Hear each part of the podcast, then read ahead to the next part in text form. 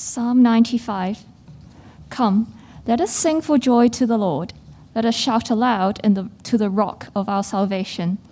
Let us come before him with thanksgiving and extol him with music and song.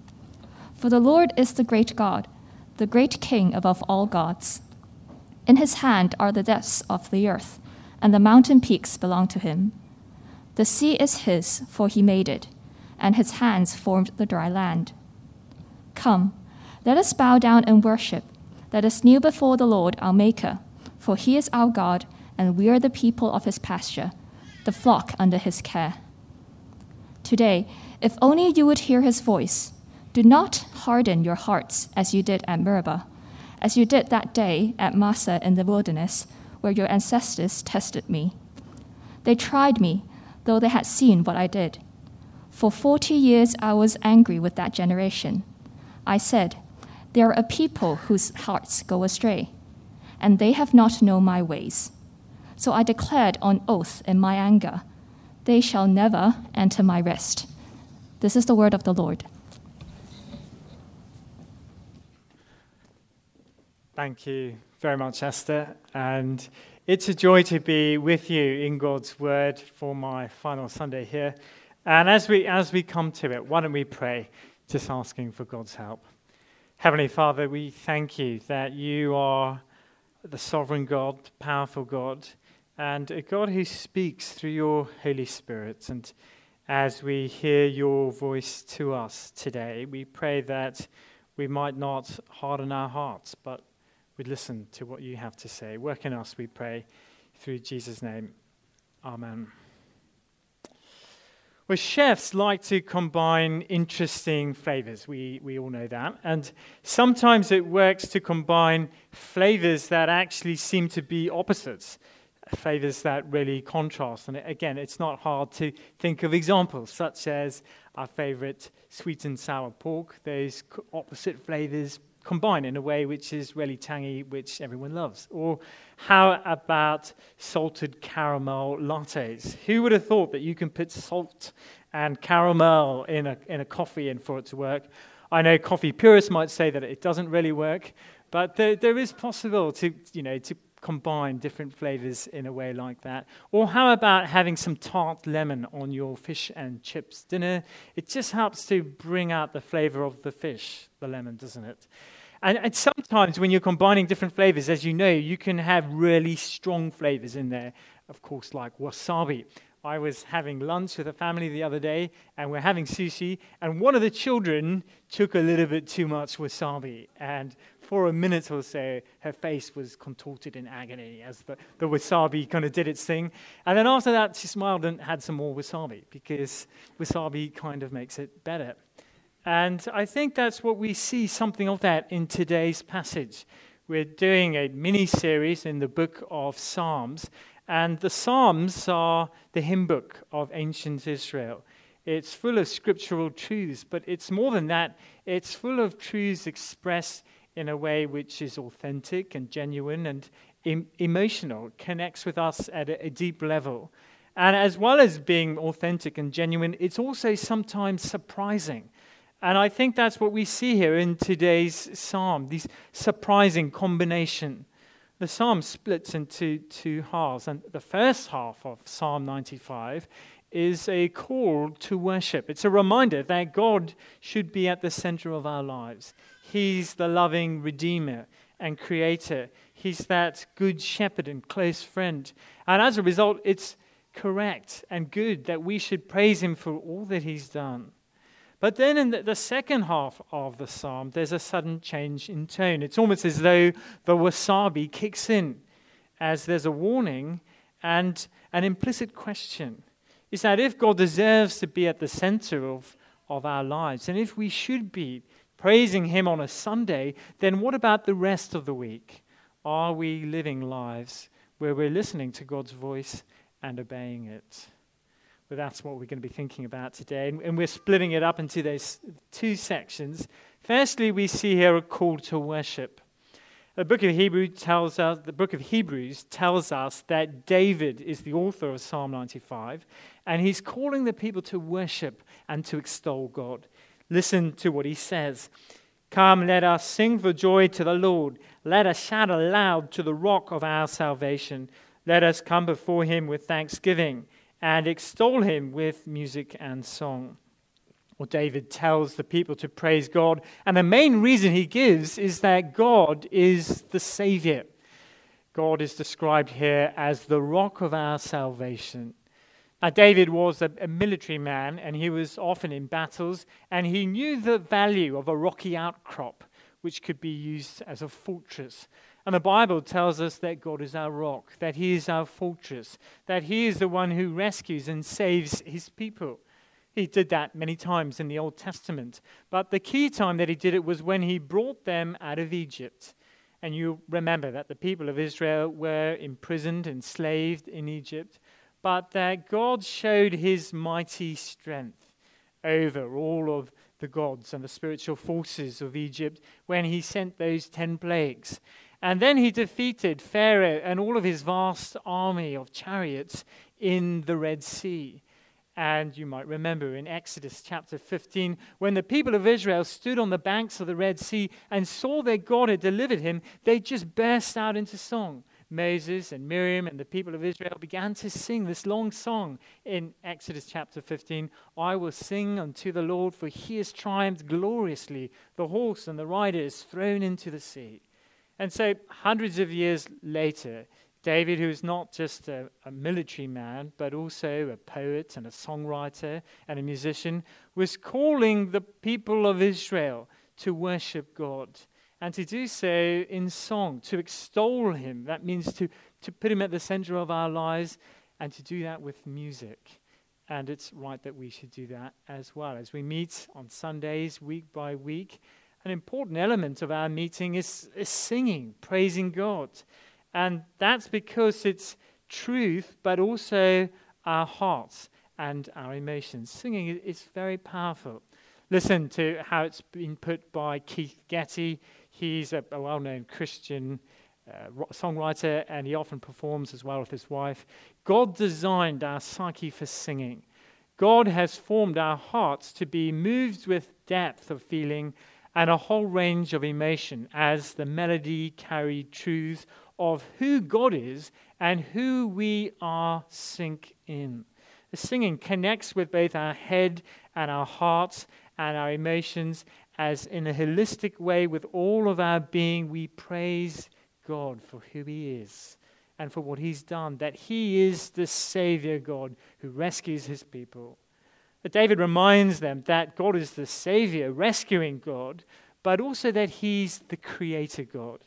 And he goes on to say, In His hand are the depths of the earth, and the mountain peaks belong to Him. The sea is His, for He made it and his hands formed the dry land.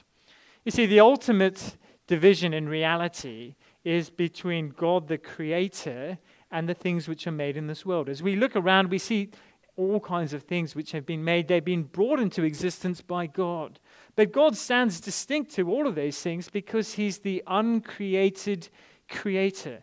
He made the deep tectonic plates. He made the high mountains. He made the sea and the land. He made all of the vegetation and the animals, all of the beautiful things that we enjoy in life. All of those things come from God. And it's so important that we remember that God is the creator, that He's our maker. Uh, this is important for us to all remember. And I think, especially if we're investigating the Christian faith. Sometimes I speak to people who are exploring and they say to me, Well, Al, why should God? Why should He tell me what to do? Or why should God be at the center of my life? Isn't that quite egocentric of Him? But the reason is, is because God is the creator. This amazing world that we live in didn't come out of nowhere. No, God designed it. God invented it, and God has brought it into existence. And so the reality is that He knows. He knows what is really right and wrong to do in this world because He made this world. He made this world and He made all of us, each and every one of us. He knows what's right for us. And the Bible tells us that humanity has been created for a relationship with God. The goal of our life, the telos of our life, is anchored and focused on God Himself. That is why He needs to be at the center. And that is why it's right for us to extol him, to worship him, because he is this creator God. He's a redeemer God, he's a creator God, but he's not a distant God. No, he's a God who draws near. And listen to how David describes it. Come, let us bow down in worship. Let us kneel before the Lord our Maker, for he is our God, and we are the people of his pasture, the flock under his care. What describes here the people as being like the flock of the pasture, and that means that God is the shepherd. Now, David, as you remember, when he was a young boy, was a, a shepherd, and the, the, shepherds in those days didn't get to go home in the evening to have a nice rest. No, they just stayed out in the field with the sheep, looking after all of the sheep who were perhaps in danger or, or injured, making sure that those sheep didn't stray. And that is what God did when He brought the people of Israel out of the land of Egypt, is that He led them through the wilderness with that pillar of fire and the pillar of cloud. He drew near to them and dwelt with them in the tabernacle.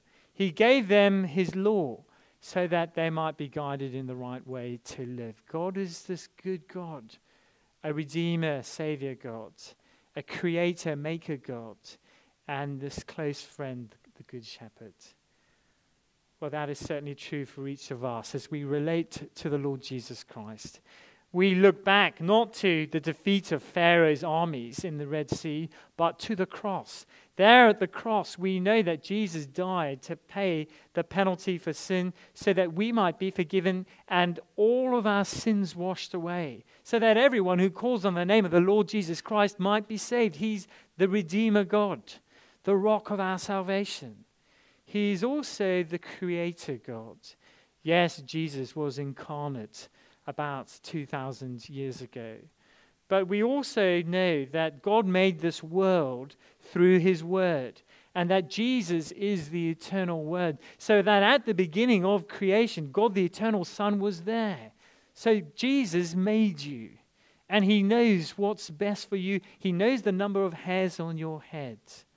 More than that, he loves us and he draws near. He is our guide, the Good Shepherd. He's put his Holy Spirit in our hearts and his word in our hands so that we might be guided in the right way to live. And so, friends, as a result, it's fit and right that we should praise him, that our hearts should overflow with joy and make music because of what God has done for us. And singing is is worship, but actually, worship is more than just singing. Singing can be worship when we do it with sincerity, but worship is about putting God at the center of our lives in everything that we do all the time. That He's always in the, the frame of reference, so to speak.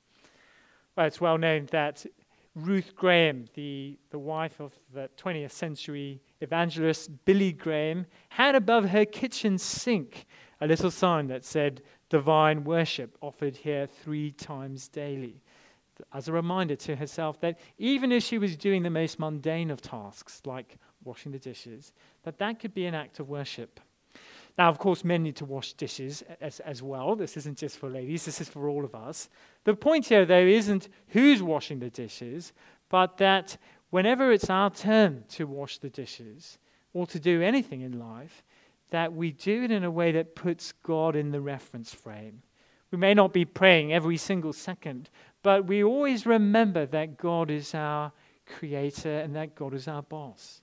So, for instance, when we're in the workplace, yes, we'll be serving a, a human boss, but we know that God is our true boss. And so we'll seek to live in a way that is full of integrity, even if others are doing things that are slightly questionable. That we'll seek to live in a way that's full of love and compassion, even if the workplace is a stressful environment, as it often is. That we always have God in the reference frame. That's true worship, all of life worship.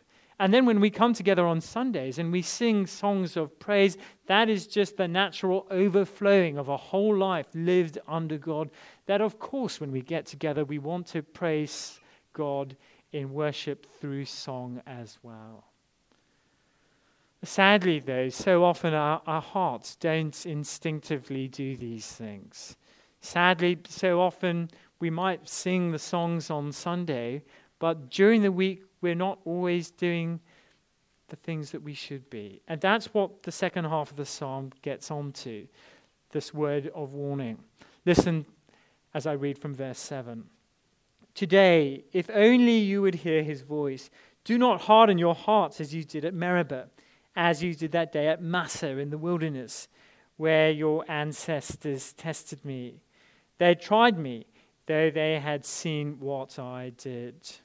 Well, it's almost as though the singing comes to a sudden jarring halt, and the voice of God booms out over the choir and the congregation to say, Today, if you hear my voice, don't harden your heart. But there's such a, a change in tone that some liberal scholars have suggested over the years that these are actually two completely separate psalms that have been glued together.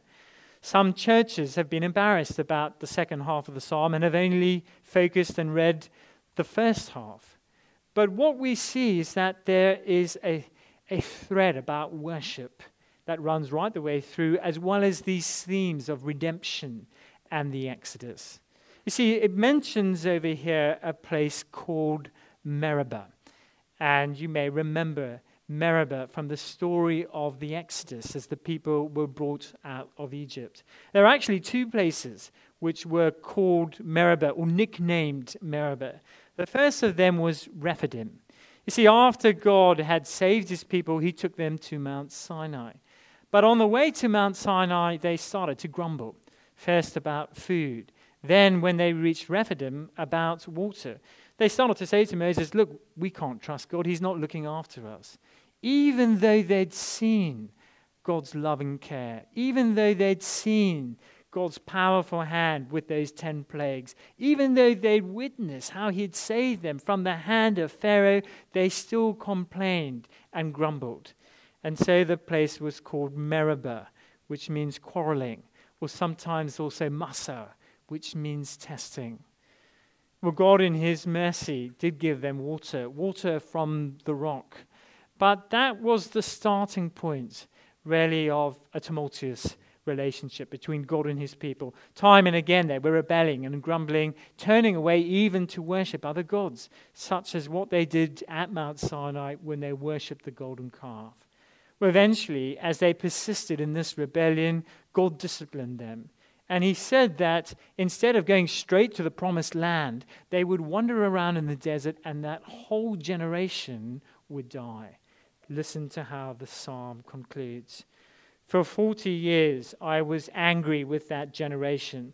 I said that there are people whose hearts go astray, and they have not known my ways. So I declared on oath in my anger, they shall never enter my rest. For 40 years, that generation was consigned to the desert. They did not enter God's rest, which was the promised land. And as we read the New Testament accounts of how we should understand that generation, it's very clear that the majority of them, even though they were in the covenant community, in their hearts they had not accepted God. Listen to how the Apostle Paul describes them in 1 Corinthians. They were all baptized into Moses in the cloud and in the sea, and drank the same spiritual drink, for they drank from the spiritual rock that accompanied them, and that rock was Christ. Nevertheless, God was not pleased with most of them. Their bodies were scattered in the wilderness. So Paul is saying, well, in a sense, these people were even baptized as they passed through the sea. In a sense, they, they're drunk from the rock which symbolized Christ and faith in Christ. But in reality, their hearts were far from God and they turned away from idols. Well, as a result, they never entered into the promised land. But this, friends, I think is a very stark warning to us. You see, it's possible for us to, to be in the covenant community, to be, in a sense, a part of the people of God, to come week by week, to sing the songs, even to be baptized and take communion and, and be involved here. But in our hearts, to be far away from God, to never truly have accepted Him in, and not to be saved. And so the message here is today, if we hear his voice, we should not harden his heart, our hearts. Well, that was the, the first story of Meribah. But there's another story of Meribah too. You see, after those 40 years of wandering in the desert, they reached another place called Kadesh Barnea. And there again, the people of Israel complained about lack of water. And there again, God, in his mercy, gave them water from the rock. But this time, he told Moses to speak to the rock. And Moses, in his anger, struck the rock a direct act of public disobedience. Or as a result, God disciplined him. And he too was prohibited from entering into the promised land. What a heartbreaking story. That Moses, a man of great faith, who'd, who'd led the people all of these years because of an act of sin, well, it had huge consequences for him and for those around him. And this, friends, I, I, take as a reminder to us that even if we are a faithful Christian who's living for the Lord Jesus Christ and involved in all kinds of ways, that sin and temptation is a danger for us. And that we need to be careful that our hearts are not hardened because the consequences for us and for those around us can be severe. Well, there's all kinds of ways in which our hearts might be hardened. Listen to these six examples which are given by Charles Spurgeon, who was a minister who lived some 150 years away, uh, 150 years ago. These are six ways that he says our hearts can be hardened by resolving not to demonstrate emotion in regard to spiritual things that can harden our hearts, by delaying a real relationship with God, by pretending doubts and foolish criticism, by getting into evil company, by focusing on silly amusements, by indulging in a favorite sin. I, I don't know what your reaction to that list is. But to me, it seems very contemporary. Even though it was written 150 years ago, it still seems absolutely relevant today. And the message from Psalm 95 is today, if we hear God's voice, our hearts must not become hardened. Well, this psalm is quoted multiple times in the book of Hebrews, Hebrews 3 and 4, focusing on verse 7. Let me read from Hebrews chapter 3. So, as the Holy Spirit says, Today, if you hear his voice, do not harden your hearts. See to it, brothers and sisters, that none of you has a sinful, unbelieving heart that turns away from the living God. But encourage one another daily, as long as it is called today so that none of you may be hardened by sin's deceitfulness. Well, what a reminder that the way that the Holy Spirit speaks is through Scripture primarily. It's as we open the Bible and read bits of the Bible, like Psalm 95, that God is speaking to us today through His Holy Spirit. And what a reminder that not only individually, but also corporately, we have this responsibility to look after each other and make sure that our hearts are not hardened. I don't know if you've come across the film Groundhog Day. It's all about a, a weatherman called Phil Connors. It came out in 1993. It, initially, it was sort of relatively mildly received, but since then, it's been recognized as something of a classic and has recently been included in the US Film Registry. And it's all about this guy, Phil Connors, and he's stuck in a time loop that every single day is a repeat of February the 2nd. And so he wakes up and the same song is playing over his radio alarm clock. And he meets the same people who are doing the same things that they were doing the day before. It's a repeat. He's stuck in this loop. And the day that's repeating is this rather odd day Groundhog Day, where in America there's, there's a tradition. You hold up a groundhog, which I've never seen it happen in practice, but it's something like a rabbit, I think. And uh, the sun shines down onto it, and if it casts a shadow, then supposedly the, the weather will repeat for something like the next six weeks. Those of you who from the stateside can confirm with me afterwards. But the, the point of the film is that he's stuck in a loop that's not repeating for six weeks, but for decades. And the film explores this idea of how a person responds when they're faced with the same choices and decisions day after day after day after day. And I, I mention that because as we look at this psalm, although we don't live in a time loop, day by day we are faced with one key decision, which is when we hear God's voice, what will we do with it? Well, the reformers recognized the importance of that question. And when the Anglican reformers wrote the Book of Common Prayer, yes, they had Sunday services, but they also had morning and evening prayer. And the same service would be used every morning for morning prayer, and Psalm 95 would be quoted. Today, if you hear his voice, do not harden your hearts. And so, friends, that is the question for us. Are there ways in which we need to be careful not to harden our hearts today? Well, maybe you're here this morning and you, you wouldn't call yourself a Christian. Maybe you've been exploring things for a while and you've not made a commitment yet. Or perhaps you, you realize that you were baptized years ago, but you were baptized for the wrong reasons. Or that you thought you were a Christian, but as you've come to a full understanding of the gospel, you realize you never gave your life to the Lord today. If you hear his voice, do not harden your heart, do something about it. And even if we've given our lives to the Lord Jesus Christ, then we need to remember that, like Moses, we need to be careful not to let our hearts be hardened and that we'll face the consequences if we do.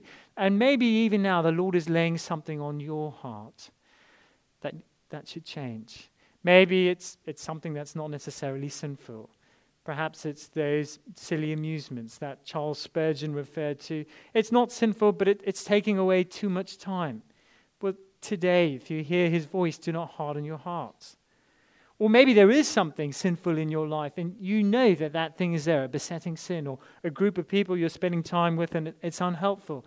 Today, if you hear his voice, do not harden your hearts. Or perhaps it's something positive that needs to be started. For ages, you've been saying to yourself, I, I need to be better at daily devotionals, or I, I need to join a growth group, or I, I need to find a prayer partner, or I, I need to start reading Christian books. Today, if you hear his voice, do not harden your hearts. Well, this message is for all of us. And, and certainly, as I turn a page on a new chapter, I'll be thinking to myself, what are the ways in which I'm in danger of hardening my heart? This psalm it brings together two sections of very different tone and flavor. The first half is this wonderful, exuberant reminder that God is good, that He is the saving God, that He is the, the creator God who knows us, and that He is the good shepherd who draws near to lead us because He wants the best for us. But the second half reminds us that so often there are things in our lives that keep us away from Him. And the question is, what are we going to do about it? Today, if you hear his voice, do not harden your heart. Let's pray. Lord Jesus, we praise you that you are the rock of our salvation.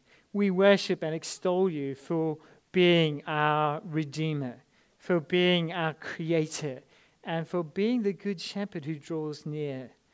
Thank you that you've called us into a loving relationship with you and that you've forgiven us for the times when our hearts are far away. Show us those areas of our lives where perhaps our hearts are in danger of hardening. Help us, we pray, to be receptive to your Spirit and also to take action and to do something about it today. Amen.